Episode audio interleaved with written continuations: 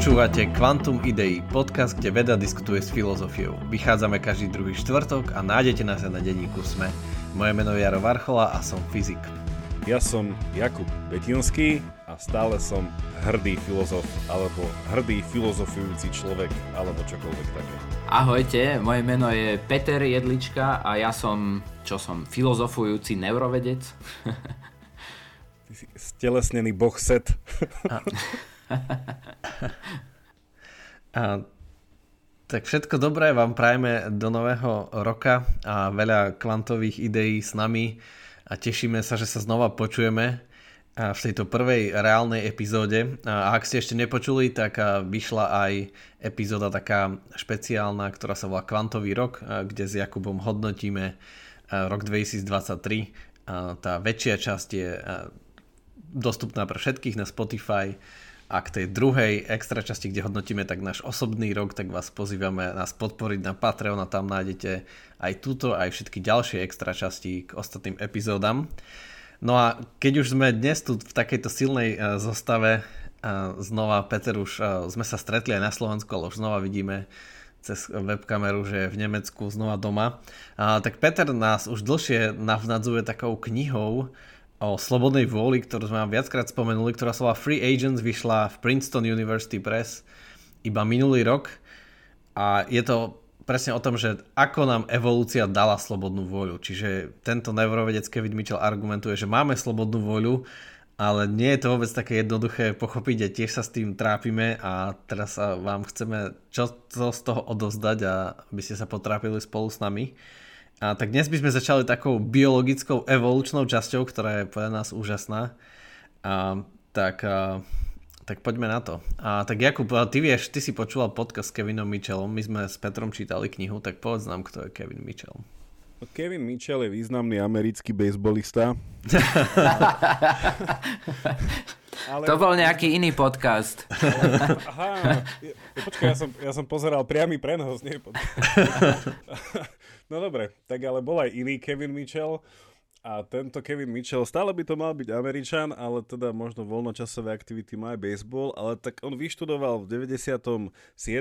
končil eh, PhD na Barkley eh, v neurovedách a teda v neurobiológii konkrétne. No ale má taký záujem o aj témy, ktoré sú veľmi blízke pôvodné filozofii, ako to, čo nazývame že agency alebo nejaká, že, že, že činorodosť, agencialita alebo že byť, e, byť determinantom vlastných skutkov, že vlastne, že viem sa nejakým spôsobom uh, rozhodovať a to rozhodnutie potom vykonať, že nie som iba nejaký ovplyvnený zvonka. No, jeho zaujíma teda, že biologická stránka tejto agenciality a s tým teda súvisiacej slobodnej vôle.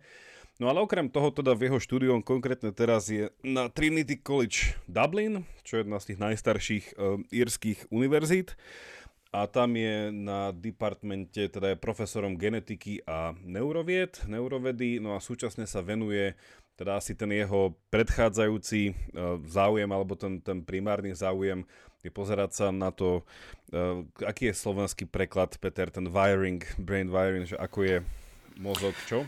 Hm, ako je mozog poprepájaný. Tak poprepájanie asi, no. A súčasne ale aj prakticky, teda nepozerá sa iba teoreticky, ale prakticky sa na to pozerá aj z pohľadu uh, psychiatrie a teda neurologických ochorení takže, takže má aj takýto praktický dosah. Ja stále dúfam, že mi e, dneska jeden z vás ešte vysvetlí, čo je to na synestézia, ale to už nechám asi na Petra. A, dobre, takže... takže, takže, takže to, to sme myslím, autor... že nechceli rozoberať synestéziu. dobre, tak, tak ta, to nenájdete ani v extra časti, netešte sa. ale možno, hej, kto vie. No, um, no ja, ja túto knižku uh, som čítal a uh, je to veľmi fascinujúce čítanie. Um, aj keď veľa vecí, kto, o ktorých píše Kevin Mitchell, poznám, ale on urobil úžasnú syntézu. Je tam veľa písané o, o mozgu, o mozgových mechanizmoch a o evolúcii, ako tieto mechanizmy sa vyvinuli v evolúcii. No a on to celé dal do toho kontextu, že vlastne s tým, ako sa vyvíjal nervový systém a čoraz komplexnejšie organizmy, čoraz komplexnejšie mozgy, tak tým aj stúpa autonómia a dalo by sa povedať aj sloboda v, živej prírode. Čiže on používa takéto neurovedecké a evolučné argumenty, um, aby obránil pojem slobodnej vôle, nebojí sa používať dokonca slovo free will. No a je to, je to v niečom veľmi občerstvujúce, pretože väčšinou, väčšina autorov, väčšina neurovedcov, ktorí píšu o slobodnej vôli, tak ju väčšinou odbavia ako ilúziu, ako niečo, čo neexistuje, pretože sme determinovaní um, mozgovou aktivitou, neexistuje žiaden priestor pre nejaké slobodné, spontánne rozhodovanie.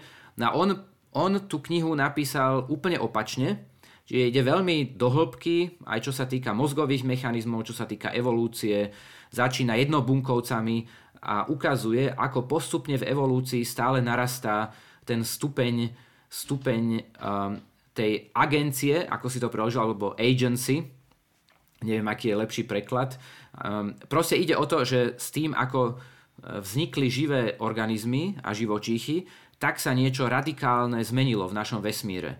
Pretože neživá príroda, neživé skaly, neživé uh, atómy, molekuly sami o sebe nerobia nič, pretože nemajú žiaden cieľ, uh, nesnažia sa prežiť. No a Kevin Mitchell toto opisuje vo svojej knihe veľmi elegantne, veľmi to odporúčam.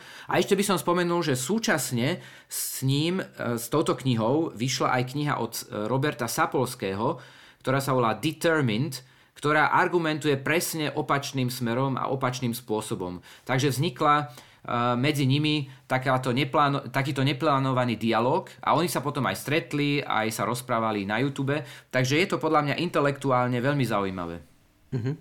Hej, no veď aby som ešte zvýraznil ten konflikt, ktorý Peter si spomenul, že presne, že väčšina vedcov a najmä je to silné z fyziky to prichádza, keďže fyzikálne zákony fungujú a ani bunky ich nemôžu porušiť ani nikto, tak preto Brian Greene, veľmi známy fyzik a popularizátor, povedal to, že, že slobodná voľa je iba pocit z toho, že robíme voľbu, ale samotná realizácia tej voľby, voľby je vlastne ilúzia, lebo sme a lebo sme determinovaní, tak ako píše Sapolsky, vlastne od začiatku vesmíru. Čiže ale presne, že v tom je ten Mitchell taký zvláštny, že niekedy dávno sme sa na podcaste rozprávali o slobodnej vôli, ale to sme brali tak filozoficky a toto je také, také evolučné biologické vysvetlenie, čiže je to také nové, ale mne tu hneď napadlo, že aj, tá, že aj keď Brian Green hovorí, že pocit toho, že robíme voľbu, je, je, je to iba pocit, tak ale aj pocit je už niečo emergentné, že už aj na pocit treba nejakého agenta, ktorý by e, mal ten pocit.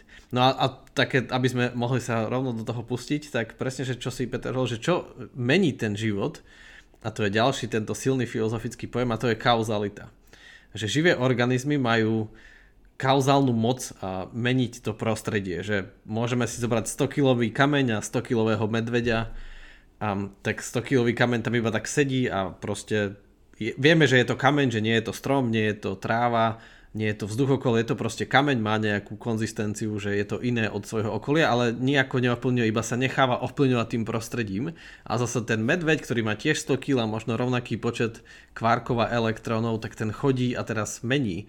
Alebo síce lepší bol Bobor, ale Bobor 100 kg je veľa. Lebo Bobor si stavia hrádzu, to tak lepšie ukazuje, že, že ten Bobor proste presúva tie veci a, a a robí niečo s tým svetom. Čiže zrazu prejavuje on nejakú, že on je príčina tých zmien vo svete. A keď sa, a ľudia sú už absolútne jasní, že keď sa len pozriete z okna, tak proste ten svet vyzerá tak, ako sme si ho my postavili, že máme ve- veľkú moc to meniť. Čiže podľa teba je stupeň kauzality u bobra vyšší ako u, ako u medveďa? Presne. Z takej metaforickej lepšie sa ukazuje bobor je No vidíš, na to sme prišli, že Bobor je viac ako medveď, takže... To, to neviem, či teraz chce mať nejaké politické implikácie pre Slovensko, ale dobre, pokračujeme. Ja som Bobor, kto je viac. No ale presne ako hovoríš, e, Jaro, pojem kauzality je veľmi dôležitý v tej knihe a podľa mňa e, Kevin Mitchell veľmi dobre o, o tej kauzalite píše. Um, Inak on začína skôr z toho hľadiska biologického, nejakých prvých 5-6 kapitol, a neskôr sa púšťa aj do fyziky, ktorú si spomenul a spomína tam aj veci, ktoré my sme už diskutovali na tomto podcaste, ako to, že aj vo fyzike je nedeterminovanosť a dá sa tam nájsť nejaký priestor pre slobodnú vôľu. Čiže tá úroveň reality na tej fyzikálnej úrovni, tak väčšina fyzikov by sa asi zhodla, že je tam indeterminizmus. Čiže toto je tam tiež v jednej alebo dvoch kapitolách. Tiež je to veľmi dobre napísané, ale tá, ten hlavný príspevok jeho je v tej biologickej časti. A aj čo sa týka kauzality, tak ponúka mnohé nové myšlienky. Nie sú úplne všetky od neho, aj iní ľudia sa nad tým zamýšľali, aj, aj my sme už sa bavili o kauzalite, um, že proste kauzalita by nemala byť zjednodušená len na kauzalitu na úrovni atómov a molekúl, alebo na úroveň, e, že, že existuje kauzalita len na tej najnižšej fyzikálnej úrovni.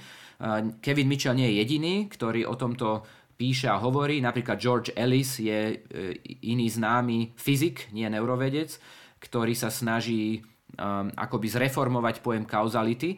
No a toto presne robí aj Kevin Mitchell.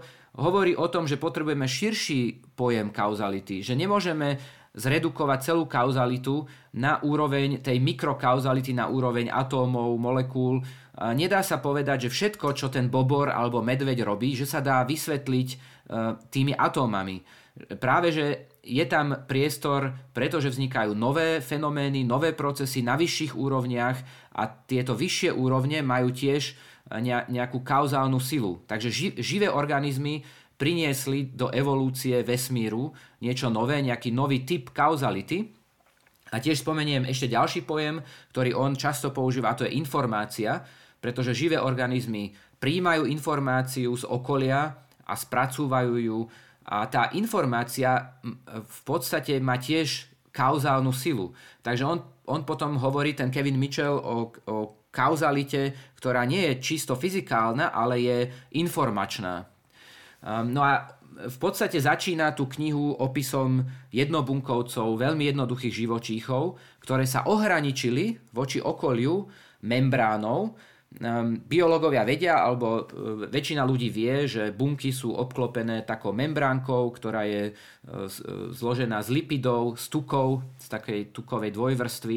No a už len táto membránka vytvára, vlastne rozlišuje medzi tým, čo je vnútri a medzi tým, čo je vonku.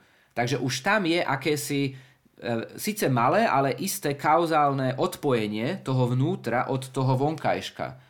Čiže už na tej úrovni Kevin Mitchell by hovoril, že je e, nejaká forma autonómie, ešte veľmi jednoduchá, ale už, už tým e, sa bunky v podstate kauzálne ohraničili a nemusia robiť všetko, čo sa deje vonku, čiže tie atómy, molekuly, ktoré sú vonku, mimo tej bunky, nepôsobia priamo na atómy v tej bunke. Čiže už tým existuje nejaká autonómia. A vieme z fyziky, že termodynamicky e, sú bunky a živé organizmy sú komplexné systémy, ktoré v podstate spotrebujú energiu na to, aby udržali ten svoj stav organizovanosti a stav seba organizácie. Čiže on v tomto vidí taký veľký skok v evolúcii. Vznik života a vznik jednobunkových organizmov. No, veď sami si to môžeme dobre na sebe predstaviť, lebo to zažívame každý deň. Sice my už sme zložité mnohobunkové multibilionové uh, organizmy, čo sa týka počtu buniek, keď už nie je počtu eur na účte. Uh, tak uh, presne že tým, že, že akékoľvek je von, vonku prostredie, tak pokiaľ žijeme, máme, iné, máme inú vnútornú teplotu napríklad, že máme 36,7 a presne na to miniame energiu, aby sme si udržali túto nerovnováhu. Čiže tým, že sme ohraničení, že na, niektoré bunky tvoria naše telo a tam už je mimo, tak tam vnútri sa snažíme si udržiavať rovnováhu. Čo nás samozrejme stojí energiu, ale vždy sa pri tom tak smejem, že keď niektoré takéto slogany hlásajú, že by sme mali byť v rovnováhe a v harmónii so svetom a s prírodou, tak čo sa týka termodynamicky povedané, to znamená smrť, iba vtedy sme v rovnováhe že vlastne dôležitý presne je ten, ten gradient, že niekde je viac a niekde je menej. A, a týmto sa môžeme vrátiť, že ako vlastne tie bunky vznikli, ako život vznikol, že samozrejme je to tam veľa detajlov a stále je to veľmi deravé vysvetlenie, ktoré nikto nevie preklenúť, ale na to je nutné, čo je aj neskôr pre neuróny dôležité, je ten energetický gradient, že musí, no a to bolo no, podľa, aj, aj Kevin Mitchell sa prikláňa k tejto teórii, že to bolo niekde na dne oceána, kde zo zemského jadra teda sa a, uvoľňovalo nejaké teplo, čiže veľmi veľa tepla, ktoré spôsobovalo, že tam bol nejaký prúd nabitých častíc a najjednoduchšie z nich sú iba jadra vodíka, čiže protóny a zrazu keď už tečie niekde energia, tak napríklad keď sa porovnať k jednoduchej fyzike ako vodný mlyn, keď voda padá, môžeme ju využiť na to, aby nám mlela obilie a roztáčala, čiže môžeme túto energiu ťažiť. Áno, je fascinujúce, že vlastne on tam popisuje, ak táto teória vzniku života sedí, samozrejme je tam veľa otáznikov, ale ak naozaj gradient e, pozitívne nabitých e, e, vodíkových atómov vlastne priniesol tú energiu, ktorá sa využila potom neskôr na, na výrobu energeticky bohatých zlúčenín, ako je napríklad ATP, tak to už ukazuje, že evolúcia vždy pracuje s niečím, čo vzniká a potom sa to používa znova a znova, pretože aj v našich bunkách sa používa e, gradient e, protónov na to, aby sme si vyrobili ATP. Hej, že v mitochondriách, e, čo sú naše továrne na výrobu energie, v našich bunkách, tak sa to ďalej používa. Čiže evolúcia znova využila to, čo, s čím prišla prvýkrát, pravdepodobne dokonca pri vzniku života. Um, no a Ehm, vlastne toto je tam veľmi pekne popísané, ak, eh, ak to niekoho zaujíma, vznik života, ako tieto prvé organizmy vznikli, eh, potom neskôr vlastne vznikli zložitejšie bunky, ktoré už majú tie továrne na výrobu energie a to pravdepodobne vzniklo tak, že, že baktérie eh, sa stali týmito mitochondriami alebo organelami, pretože boli pohltené inými bunkami a tým pádom mali bunky továrne a už zase mohli používať viacej energie na to, aby boli ešte zložitejšie, ešte komplexnejšie, ešte viac kauzálne odpojenejšie od toho vonkajšieho prostredia. A um, možno nahodím na, na, na smeč, uh, uh, použijem túto tenisovú metaforu. Na, pre, pre Jakuba, alebo aspoň na úder, uh, pretože uh, je tam ist, istá spojitosť s filozofiou, aj keď uh, Kevin Mitchell sa k filozofii dostáva až ku koncu knihy, takže to asi preberieme uh, viacej v inej časti podcastu, ale um, on spomína, že život je v podstate nie je stav, čiže tie živé bunky, či už je, alebo mnohobunkové organizmy, e, nejde o nejaký stav, ale skôr o proces. Hej, že ide o seba organizujúce sa systémy a častokrát tie systémy, tie živé systémy aj vymenia všetky bunky. Aj my napríklad e, za niekoľko rokov vymeníme všetky naše bunky a stále máme identitu, čiže stále je tam nejaký pattern, nejaký vzorec, vzorec aktivity, čiže sme dynamické systémy, dalo by sa nás popísať ako proces a tam už je ten, ten link k tej filozofii, eh, ktorý Kevin Mitchell potom spomína neskôr, pretože existuje pr- procesuálna filozofia, alebo neviem ako, ako sa to preklada do Slovenčiny, Jakub ma môže opraviť, ale proste to, že život je proces, sa dá aj filozoficky veľmi dobre poňať v rámci takejto eh, eh, procesuálnej alebo procesnej filozofie. Tak loptička letí, letí. Tresk Jakubovi medzi oči.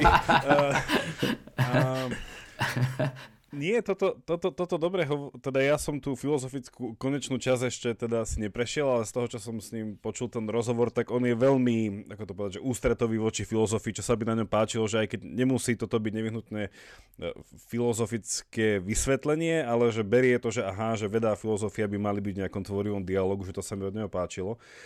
Ja som rozmýšľal, že z toho, čo ste hovorili, že že, že naozaj ten začiatok, e, teda ten, ten úvod toho, že musí tam dať nejakú teóriu, že teda ako vznikol život a tak ďalej, že, že, že s tým tá, tá kauzalita a to vysvetlenie tej slobodnej vôle nevyhnutne súvisí. Mňa zaujíma, že, že z toho, ako ste to popísali, že nejaká tá, tá homeostáza a tieto veci a potom to nejaký ten, že stále to nejaký ten, ten komplexnejší pohľad na to, že čo ten organizmus až ultimátne, že chce a vyberá si a tak ďalej, že, že čo ten, ten, ten Sapolský, že mal ako ten, ten tú protipozíciu, lebo napríklad, že že čo je ten, čo je ten Alex O'Connor, čo má taký ten skeptický kanál, tak on tiež teda je determinista a on tvrdí, že on je taký ten, neviem ako to je, že, že, že, že nie ten first order, ale taký, že second order determinista v tom, že on síce by uznal, že máme tú slobodnú vôľu, my len nemáme slobodu nemať slobodnú vôľu. Čiže že tam ten problém je, že, že však, však fajn, že tie organizmy sú stále také, že ako to bolo, také komplexnejšie a také procesnejšie v tom, že čo si vyberajú a ultimátne sme tu my a možno sa vyvinie ešte niečo ako my. Ale že takto jednoducho je determinované, že to má byť vzhľadom na to, čo organizmus je že kde tam vlastne ten Mitchell dáva, lebo on, že mne sa aj v niečom to bolo sympatické, ale v niečom mi to prišlo ako taký, ako taký tenisový, taký, ako to povedať, neviem ani ako to tenisovo povedať. Jednoducho, ne, ne, neprijal ten smeč, že v úvode jedného podcastu sa ho pýtali, že no a že s akou definíciou slobodnej vôle pracujete. A on povedal, že on nepracuje s definíciou slobodnej vôle, on pracuje so slobodnou vôľou ako s fenoménom, ako niečo, čo to organizmy vykazujú ako jeden zo svojich vlastností a on to študuje ako fenomén, ktorý sa snaží namodelovať a tým pádom pochopiť, že on vlastne, že toto je opak vo filozofii, že filozofia má rada tie a priorné nejaké tie krabičky a povie, že no tak dobre, tak toto je mainstreamová definícia, toto je historická definícia, toto je nejaká nová definícia.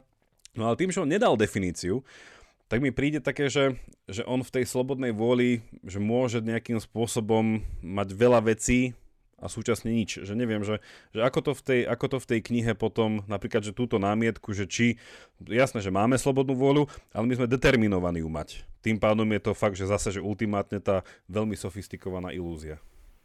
Áno, on ju nedefinuje um, ani na začiatku knihy, ale v podstate tú definíciu môžeš vyčítať uh, z, z toho opisu pretože určite súčasťou jeho definície slobodnej vôle je možnosť vykonať iný čin, ako si vykonal. A to mnohí deterministi a kompatibilisti popierajú, ako aj Sapolsky. Aj keď jeho knihu som ešte nečítal, takže to ešte musíme si načítať a urobiť in, iný podcast o nej. Um, ale a tú samozrejme, si pozeral na YouTube? Uh, tú diskusiu som počúval ako podcast a už si nepamätám, či tam definovali alebo nedefinovali slobodnú vôľu, ale Sapolsky, jeho pohľad na e, rozhodovanie a na činy a na správanie sa organizmu je taký, že všetko je, pred, je preddeterminované génmi, um, čiže on, on ukazuje, že v, v momente, keď sa rozhoduješ, tak tých pár milisekúnd predtým už tam bola nervová aktivita, ktorá viedla k tomu, ako si sa rozhodol pár sekúnd predtým už tam boli nejaké procesy v tvojom mozgu, ktoré vyberali, čo sa stane. E, pár hodín predtým už tam bolo nejaké učenie, nejaká plasticita. Pár dní predtým už tam boli nejaké hormonálne zmeny. Pár rokov mm. predtým už tam boli nejaké gény a tak ďalej. Čiže on, on v podstate, preto sa to volá celé, že determined, Kdežto Kevin Mitchell ukazuje naopak, že napriek tomu, že sú tam, že samozrejme sú gény, je DNA, eh, existujú hormóny, existuje nervová aktivita, ktorá ovplyvňuje to, ako sa rozhodujeme. Samozrejme, že potrebujeme mozog, potrebujeme telo na to, aby sme vôbec príjmali nejaké signály z okolia a aby sme na ne reagovali. Ale Kevin Mitchell ukazuje a podľa mňa veľmi presvedčivo v tej svojej knihe, že tá evolúcia nefunguje tak, ako sa kedysi myslelo, že všetko je ako nejaký stimulus response machine, hej, že vo forme nejakých reflexov, že ty máš nejaký fyzikálny stimulus a automaticky sa ti spustí nejaká reakcia. A takto mnohí neurovedci videli mozog a aj dodnes vidia, podľa mňa Sapolsky patrí k tejto starej škole, ktorá preto popiera slobodnú vôľu, alebo aj Wolf Zinger e, vo Frankfurte popiera slobodnú vôľu. A aj nedávno, v nedávnej prednáške myslel som, že už zrevidoval svoje názory, ale nie, on stále spomína determinizmus a stále podľa mňa, aj keď um, vie o tom, že e, tieto te- teórie dynamických systémov a tak ďalej, ale stále akoby zostal uh, zamrznutý ako Sapolsky, tak aj Wolf Zinger v, te, v tom svete determinizmu. No a e, Kevin Mitchell ukazuje, že vlastne tieto koncepty stimulus response machine a koncepty uh, redukcionizmu, hej, že všetko sa dá zredukovať na neuróny a na atómy, um, mechanistické koncepty, kde pri, prirovnávame bunky a organizmy k strojom a uh, lineárne koncepty, ktoré ti povedia, že keď spojíš dva mechanizmy, tak dostaneš ich súčet. Že to všetko nesedí na biológiu. Pretože ty, keď tam máš nejaké mechanizmy, ktoré sú nelineárne, ktoré sú, sú uh, ne, nedeterministické, ktoré nie sú čisto mechanistické, tak ti tam môže vyemergovať, zjaviť sa nejaká nová úroveň autonómie, a ktorá sa zjavuje v tej evolúcii, pretože vieme, že už vieme, že, že bobor je viac autonómnejší ako medveď, ale nie, to je žart. Ale samozrejme tieto vyššie organizmy sú autonómnejšie ako kvasinka alebo baktéria. Že majú väčší repertoár um, um, možností, ako reagovať na to prostredie a nereagujú hneď. Hej, čiže sú uh, odpojení od toho prostredia a prebieha viacej vnútorného spracovávania informácií, čiže internal processing, čiže došlo k internalizácii vlastne tej informácie, ktorú spracúvajú a majú ciele, ktoré už nie sú len ciele v rámci sekúnd, minút, ale majú ciele, ktoré sú dlhodobejšie. A nehovoriac už o nás ľuďoch, my máme ciele, ktoré vieme formulovať na roky dopredu, na 10 ročia dopredu, ale to je, to, to, to je druhá časť knihy, ktorú možno rozoberieme e, niekedy inokedy. Mhm. No ale, ale tá informácia, to je ten kľúčový pojem. No a aby sme to spojili s tou evolúciou, tak že čo je toto DNA, to všemocné tie gény, čo tu spomíname, a že gény nás determinujú, ale gény, tá molekula, to je taká metamolekula, lebo vlastne ona kóduje informáciu o prostredí.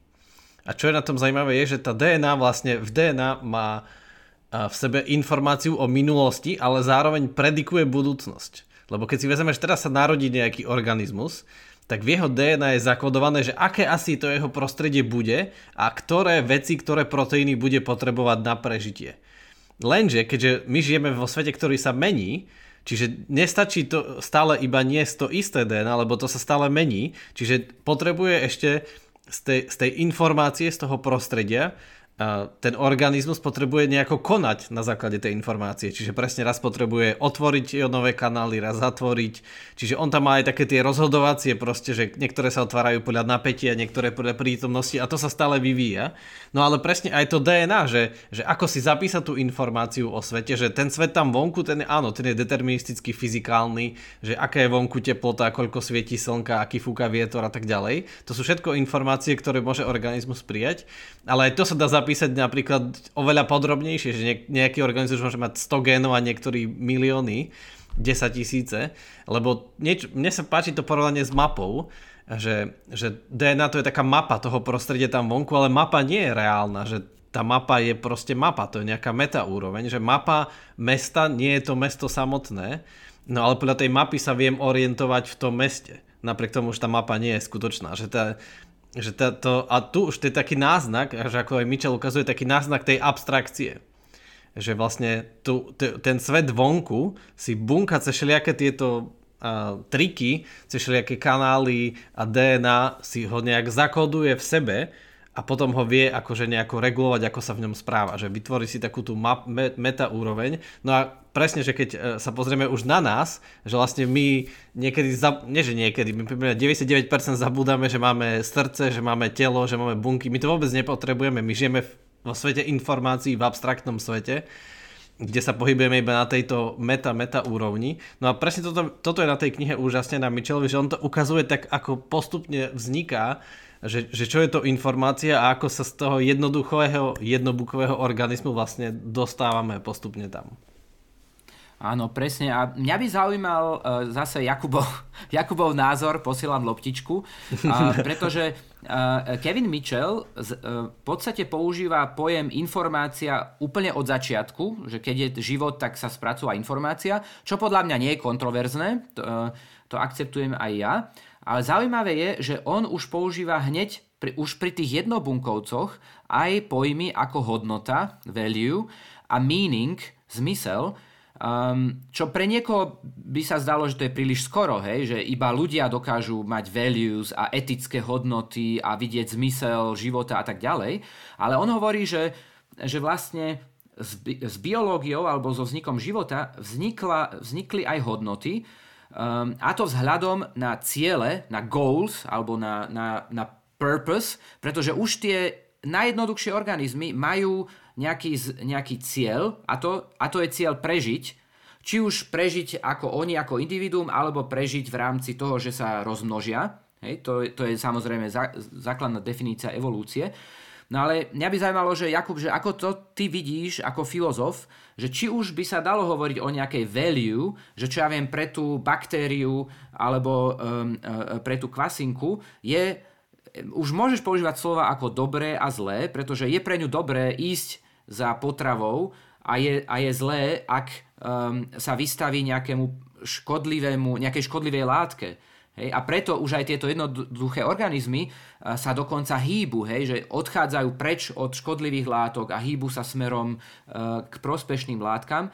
A takisto slovo meaning, zmysel, uh, Kevin veľmi, veľmi naturalizuje tieto pojmy, ale mne sa to páči. Ako ja viem, že nie je to to, čo my chápeme ako zmysel v rámci našej ľudskej kognície, ale zdá sa mi to priateľné povedať, že už aj tie kvasinky majú nejaký meaning, pretože oni musia vlastne dekodovať signály z prostredia a meaning znamená, čo, ako oni ich interpretujú. Že je tu danger, je tu uh, nebezpečenstvo, alebo je tu potrava, že v podstate už oni interpretujú signály. A samozrejme potom neskôr je to oveľa zložitejšie u mnohobunkovcov, e, u stavovcov a tak ďalej, u cicavcov a najkomplexnejšie je to potom u človeka.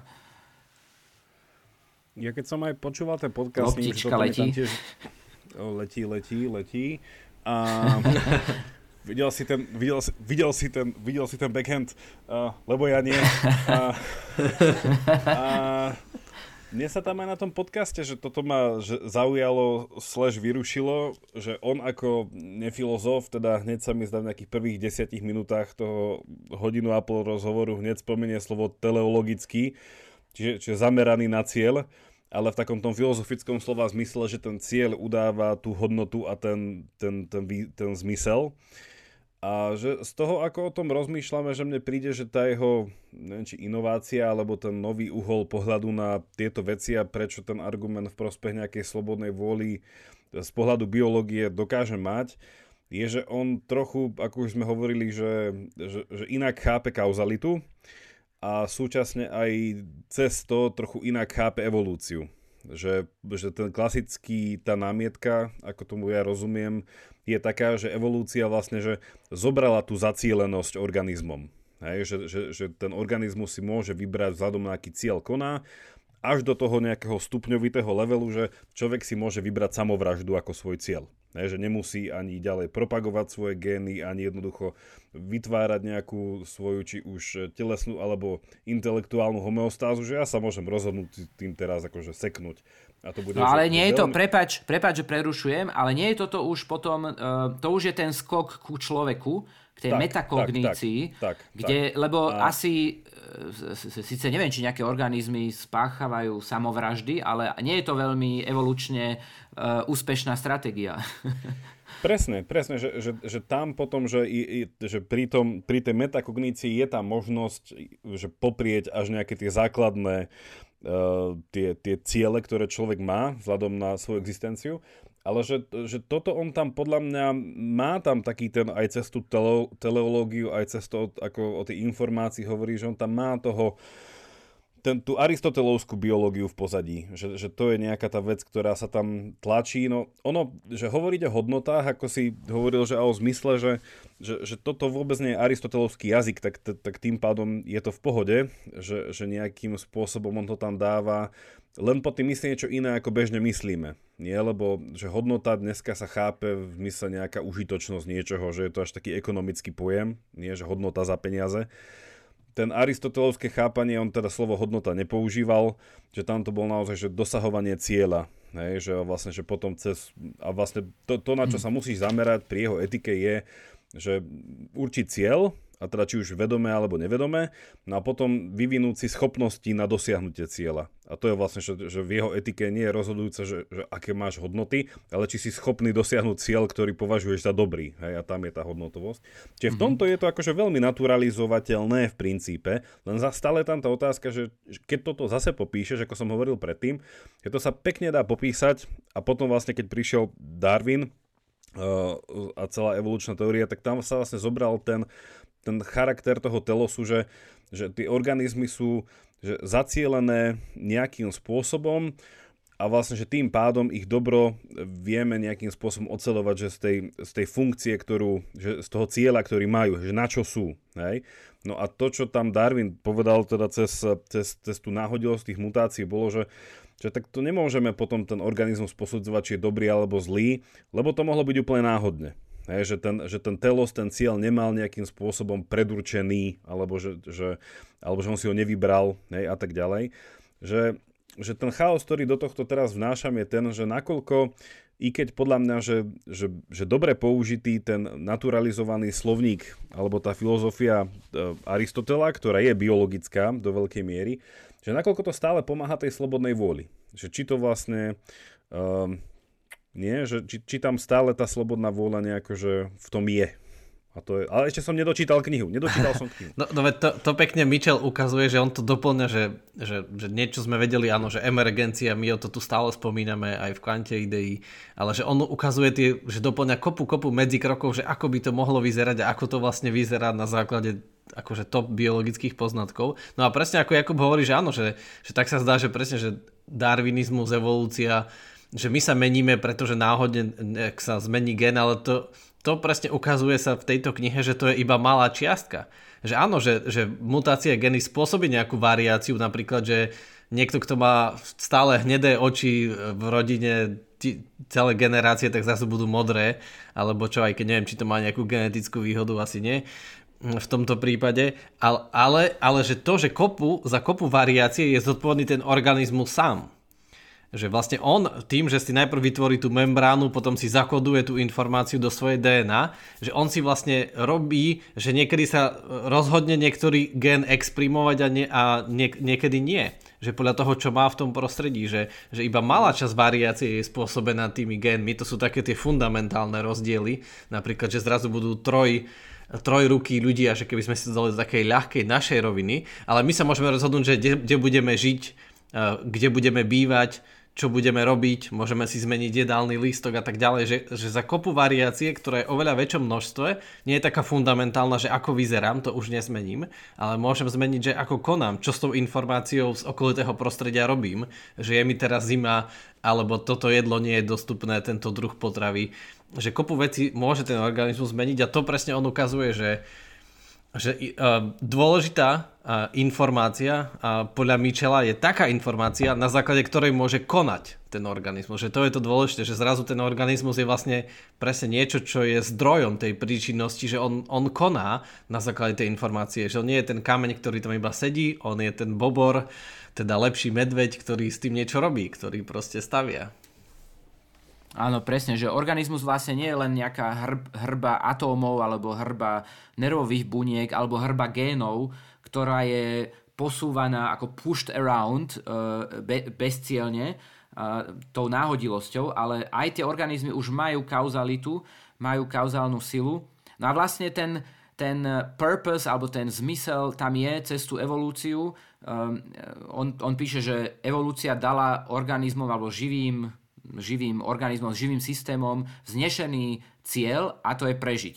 Hej, a týmto sa vlastne dostala, uh, dostal cieľ a teleológia do nášho vesmíru, pretože vo, fyzikálny, vo v čisto fyzikálnych systémoch, ktoré sú neživé, tam uh, nie je asi nejaký cieľ. Aj keď aj o tom by sa dalo debatovať. Uh, Kevin Mitchell písal, napísal v knihe, že, že náš vesmír nemá cieľ, ale život má. Hej, ale mali mm-hmm. sme Bavili sme sa o knihe Filipa no, Goffa, o, o zmysle celého vesmíru, kde on uh, formuluje uh, inú hypotézu. Takže možno, že aj, aj uh, vesmír, aj život má nejaký uh, cieľ a zmysel. No, možno no sa a... Filip milí a Kevin má pravdu, no. Možno, možno oh, áno. možno nie. Hej, hej. Ale, ale áno, to je to fundamentálne odlišné, že proste život vyemergoval a zrazu život je zmysluplný. A tak mm. presne tým ukazuje, že aj slobodná vôľa proste sa vyemergovala z tých nižších levelov. No a vy, čo ste čítali knihu do konca, neviem, Peter, prečo, prečo ti vykám, ale že on tam nespomína niekde uh, tohto Richarda uh, Dawkinsa, lebo toto, čo hovoríme, že v niečom akože koreluje z toho jeho myšlienkou o tých mémoch, čo mal v tom Selfish Gene v 76., kde on by na jednej strane povedal, že áno, sme teda biologicky cez DNA determinovaní, ale tie naše, už ten náš spôsob premýšľania autonómneho vytvára to, čo nazývame kultúra a nemyslíme tým jogurt. A tá kultúra je tvorená istými mébmi, ktoré on nazval analogicky, že to sú v podstate že kultúrne gény, ktoré sa reprodukujú, ktoré sa propagujú, vyberajú sa tie lepšie, sú tam nejaké stratégie. Tam som neskôr čítal, že, že Dawkins v podstate dal zapravdu nejakému ďalšiemu interpretátorovi, ktorý nazval to, že tie mémy nie sú len metaforické štruktúry, ale dokonca, že reálne žijúce štruktúry, ktoré potom ešte niekde aj v mozgu sa dajú lokalizovať, že, takže kto má na starosti túto memetiku tak eh, že však a, a teda Dawkins by stále bol v nejakých kontúrach asi viacej determinista ako, ako nie. A on by dokonca do, tejto, do tohto diskurzu hodil ešte aj náboženstvo, že to je istý survival stratégia kultúrneho typu, ktorá istý druh teda organizmov si vyvinul, pretože život, hej, treba zachovať aj po smrti Takže nespomína ho tam? Nereaguje na neho? No, ja som si otvoril index a nie je tu meno Dawkins. Uh, myslel som, že ho spomenul. Ale, ale nie, spomenul ho v texte, ale nie v dobrom. Hmm. Akože skôr ho tak, akože nič v ale dobrom. Ale nedali ho, nedali ho do indexu potom. Do indexu ho nedali. Ja si necitoval jeho knihu, ale spomenul to presne ten, ten výraz, že ten sebecký gen. A kritizoval to preto, že, že dáva príliš presne tú ten fokus na to, na to gen, gen. Ale že keď sa pozrieme aj sami na seba alebo na iný organizmus, že aj percentuálne te, to DNA to je maličkosť. Že, že to je proste, že to DNA je informácia, to je taký ten IKEA návod, že ako sa má ten organizmus postaviť, ale že, že presne za toho kritizoval, že ten Dawkins to dáva tým pádom, aké by všetko bolo o tých génoch, že vlastne tie organizmy to sú ano. len nejaké na, nabalené na tých génoch ešte tie, tie svaly a kosti, ale to všetko sú len gény. Ale to je presne úplná hlúpo, že, že, gen je, že DNA je dobrá molekula preto, lebo dlho vydrží. Čiže my vieme ešte teraz nájsť niektoré DNA ešte z niektorých dinosaurov a tak, lebo, lebo časti DNA proste dlho vydržia. Že deoxyribonukleová kyselina je sta, veľmi stabilná molekula, ktorá vydrží široké škálu podmienok. Čiže DNA je iba taká informácia, to je ako nejaká kniha, podľa ktorej niečo máme postaviť, ale že to, ten organizmus je niečo oveľa viac, že ten organizmus koná na základe tej informácie, na základe tej knihy, že, že v tomto si pamätám, že tam raz kritizoval ten, ten výraz toho sebeckého hmm. genu, s čím úplne súhlasím, že, že to DNA je trošku preceňované, že to tak chytilo, že o, že DNA, DNA. Áno, on tam kritizoval genetický redukcionizmus a iné formy redukcionizmu a presne Dawkins v podstate bol genetický redukcionista, pretože povedal, že, že my sme vlastne... Žije, stále žije. My, a, a pardon, hej, hej, no, ešte žije, takže ešte, je žijúci redukcionista. No ale všetko sa snažil zjednodušiť na tie gény a tvrdil, že sme úplne v područí tých génov, ktoré sebecky nás akoby ovládajú. Um, no a e, Kevin Mitchell sa posunul, ale nielen Kevin Mitchell, aj iný, e, podľa mňa celá biológia sa posunula trošku niekam inam, uh, pretože nedá sa všetko vysvetliť iba génmi. Um, napríklad aj rastliny, niektoré rastliny majú viac génov, ako majú ľudia a my sme komplexnejšie organizmy. Um, takže určite tam hrajú úlohu nie, nielen gény pri našom správaní, ale aj uh, ďalšie štruktúry, ktoré, ktoré sa vytvorili počas evolúcie a to je predovšetkým náš komplexný mozog. Čiže zase Dawkins bol podľa mňa taký uzavretý v tom starom systéme um, stimulus response machine, vlastne gény boli, nahradili ten pojem strojov a tie gény vlastne robili ten mechanizmus, uh, ktorý všetko ovplyvňoval. A nielen Kevin Mitchell, aj iní autori kritizovali Dawkinsa, napríklad aj Dennis Noble, Eh, ktorý patril k priekopníkom modelovania jónových kanálov. Jónové kanály, naša obľúbená téma. Eh, modeloval eh, srdcové bunky a tiež vlastne skritizoval Dawkinsa a hovoril o novom druhu kauzality. Hej, že existuje kauzalita, ktorá smeruje nielen zo spodu nahor, teda bottom up, ale aj top-down, môžeš mať rôzne druhy kauzality a to nie len e, v rámci priestoru alebo v rámci organizácie toho živého systému, ale aj v rámci času. Toto tiež zdôrazňuje Kevin Mitchell, že tá zjednodušená predstava, ktorú podľa mňa má Sapolsky, že teraz sa rozhodujem v tejto milisekunde, e, že čo urobím, e, to tak nie je. My sa rozhodujeme častokrát počas dlhých dní a rokov, niektoré rozhodnutia zrejú a tu vidno, ako my akumulujeme e, poznanie o, o okolí a ako to postupne akumulujeme do našich rozhodnutí. No a Kevin Mitchell veľmi, veľmi pekne um, opisuje a vysvetľuje, ako tie čoraz komplexnejšie živé systémy vznikli v evolúcii. Napríklad um, pekne popísal skok od senzorických systémov, teda od tých systémov, ktoré spracúvajú zmyslové vnemy, um, ako je čuch a hmat a posun k počutiu a k, k videniu. Hej, že keď, keď nejaké organizmy sa or, orientujú podľa čuchu, tak vlastne oni musia byť v kontakte s, tou, s tými molekulami, ktoré čuchajú. Čiže musia byť v bezprostrednom kontakte s tým okolím. Podobne dotyk. Hej, ty sa musíš dotýkať toho predátora alebo to, toho dôležitého objektu, ktorý je v tvojej blízkosti. A, ale neskôr sa vyvinuli oveľa efektívnejšie systémy, ako je počutie, čo je vlastne mod, zmodifikovaný spôsob dotýkania sa, pretože ide o mechanické vlnenie vzduchu, ktoré vnímame mm. cez, cez e, naše uši. No ale dokážeme vnímať predátora alebo korisť už aj e, niekoľko sto metrov vzdialenú od nás. A podobne, podobne zrak sa vyvinul a vieme vnímať, že nejaký predátor, ktorý nad nami urobí tieň, tak to už aj, aj jednoduchšie organizmy dokážu vnímať z veľkej vzdialenosti. A, a tu vidíme zase uh, isté odpojenie od toho prostredia. Že mm-hmm. v mhm. evolúcii sa čoraz viac odpájame od prostredia a dokážeme spracovať informácie, ktoré sú už nepriame. Že nemusíme sa dotýkať toho predátora, ale vieme ho detekovať už skorej.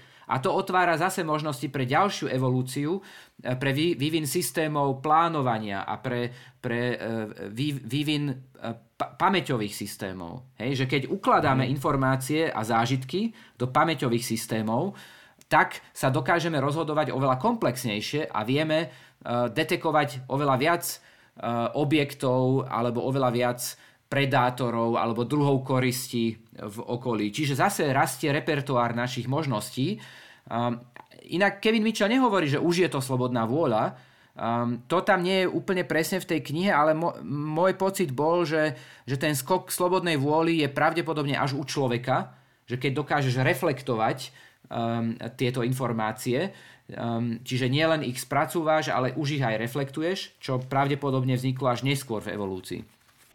Áno, ale tam je veľmi sympatické, teda dve veci mi napadli, že teda toto je vlastne tretia, ale že veľmi sympatické je tam, aj keď by to bolo až u človeka, ale že tá graduálnosť tej slobodnej vôle, že ona vzniká na veľa, veľa predpokladoch a hrozne veľa z nich je teda tak, že biologické povahy, že on je, akože nie je dualista, že je to naozaj taký holistickejší prístup, ale zabudol som vtedy pri tom Aristotelovi, že keď si hovoril o tej informácii, o tých hodnotách a o tom význame, že že toto je presne, že ak v niečom, on aj v tom rozhovore e, nazval, čo som po, počúval s ním, tak, tak nazval, že tú neurovedu, ktorú asi, alebo to chápanie neurovedy, to staršie, ako sme nazvali, tak on to nazval, že, že naivná neuroveda, že sú nejaké poznatky, že sa to pohlo, tak asi toto je nejaký jeho leverage. Na, čak pozrieme si to, dáme to aj do linku, ten, ten rozhovor so Sapolským. A ak pozerám, tak to je tiež celkom nedávne. Uh, takže sa nedávno rozprávali. A hádam na túto námietku by mu nejako že asi odpovedal, keď mu povie, že tak pozri, máš staré vedecké poznanie, tak aktualizuj, tak uvidíme, že kam to, kam to pôjde, ale že toto tej informácií a o tom, o tom, o tej slobodnej vôli ako fungujúcej naprieč času a tak ďalej, že toto je zaujímavé popísané u Aristotela v tej štvoritej kauzalite že presne ten druh kauzálnosti, ktorá sa nazýva tá teleologická, alebo kauzalita skrz cieľ, tak ona naozaj že trvá če- cez čas a, si, a takže je ju ťažko zredukovať úplne že na nejaké materiálne fenomény, ale tak je to ten druh toho, že tak chcel som niečo a zvyšok som tomu podmienil. Hej, že, že ten cieľ, ktorý som si stanovil, má nejakú kauzálnu silu, lebo však bez neho by sa niečo iné neudialo. No a tam potom samozrejme je tá otázka, že, že aby som to zase skepticky vrátil k tomu, čo furt točím dokola, že, ale že či nie som podmienený mať nejaké ciele, ktoré si akože vyberám z nevyhnutnosti,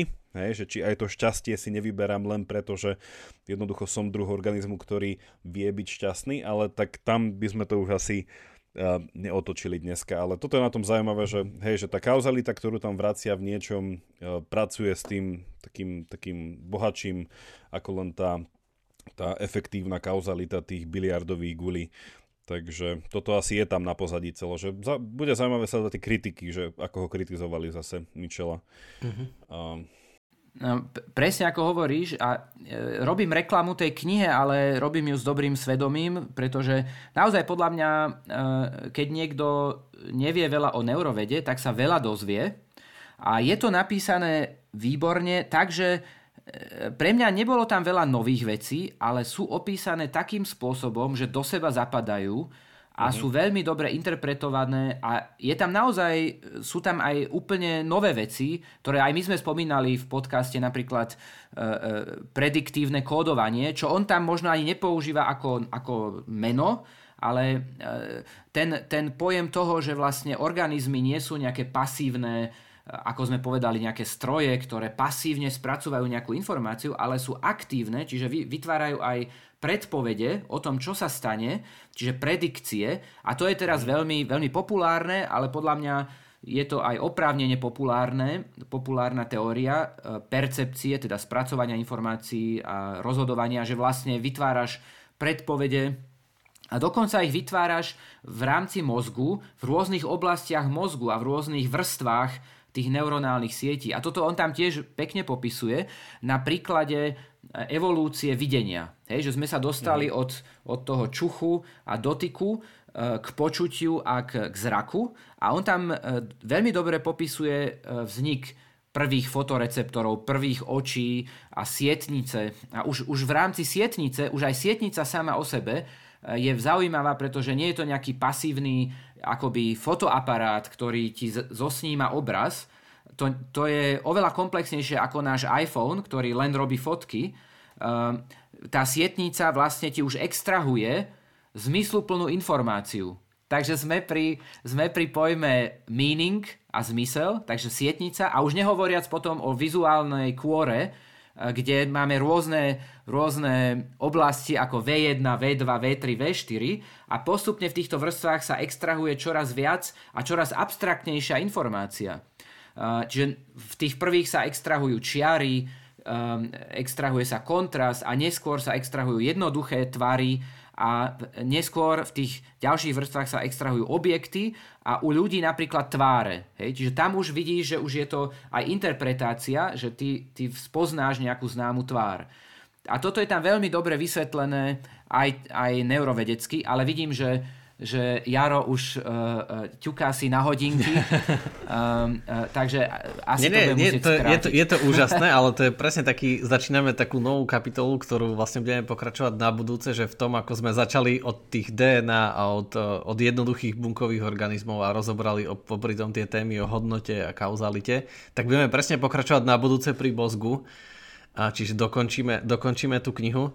A tak určite ale určite sa teda pripojite na, na, na teda finálny záver, kde teda dáme rozhodnutie, že či teda máme tú slobodnú vôľu alebo nie. A, takže, a, takže sa vás tešíme na budúce a samozrejme vás pozývame podporiť nás cez Patreon, kde nájdete aj extra čas, a, ktorá sa teraz a, chystá. Tak vďaka, že ste si vypočuli aj prvú epizódu v roku 2024 a tešíme sa na vás na budúce. Majte sa. Stay tuned. Majte sa a slobodne sa pripojte na budúce.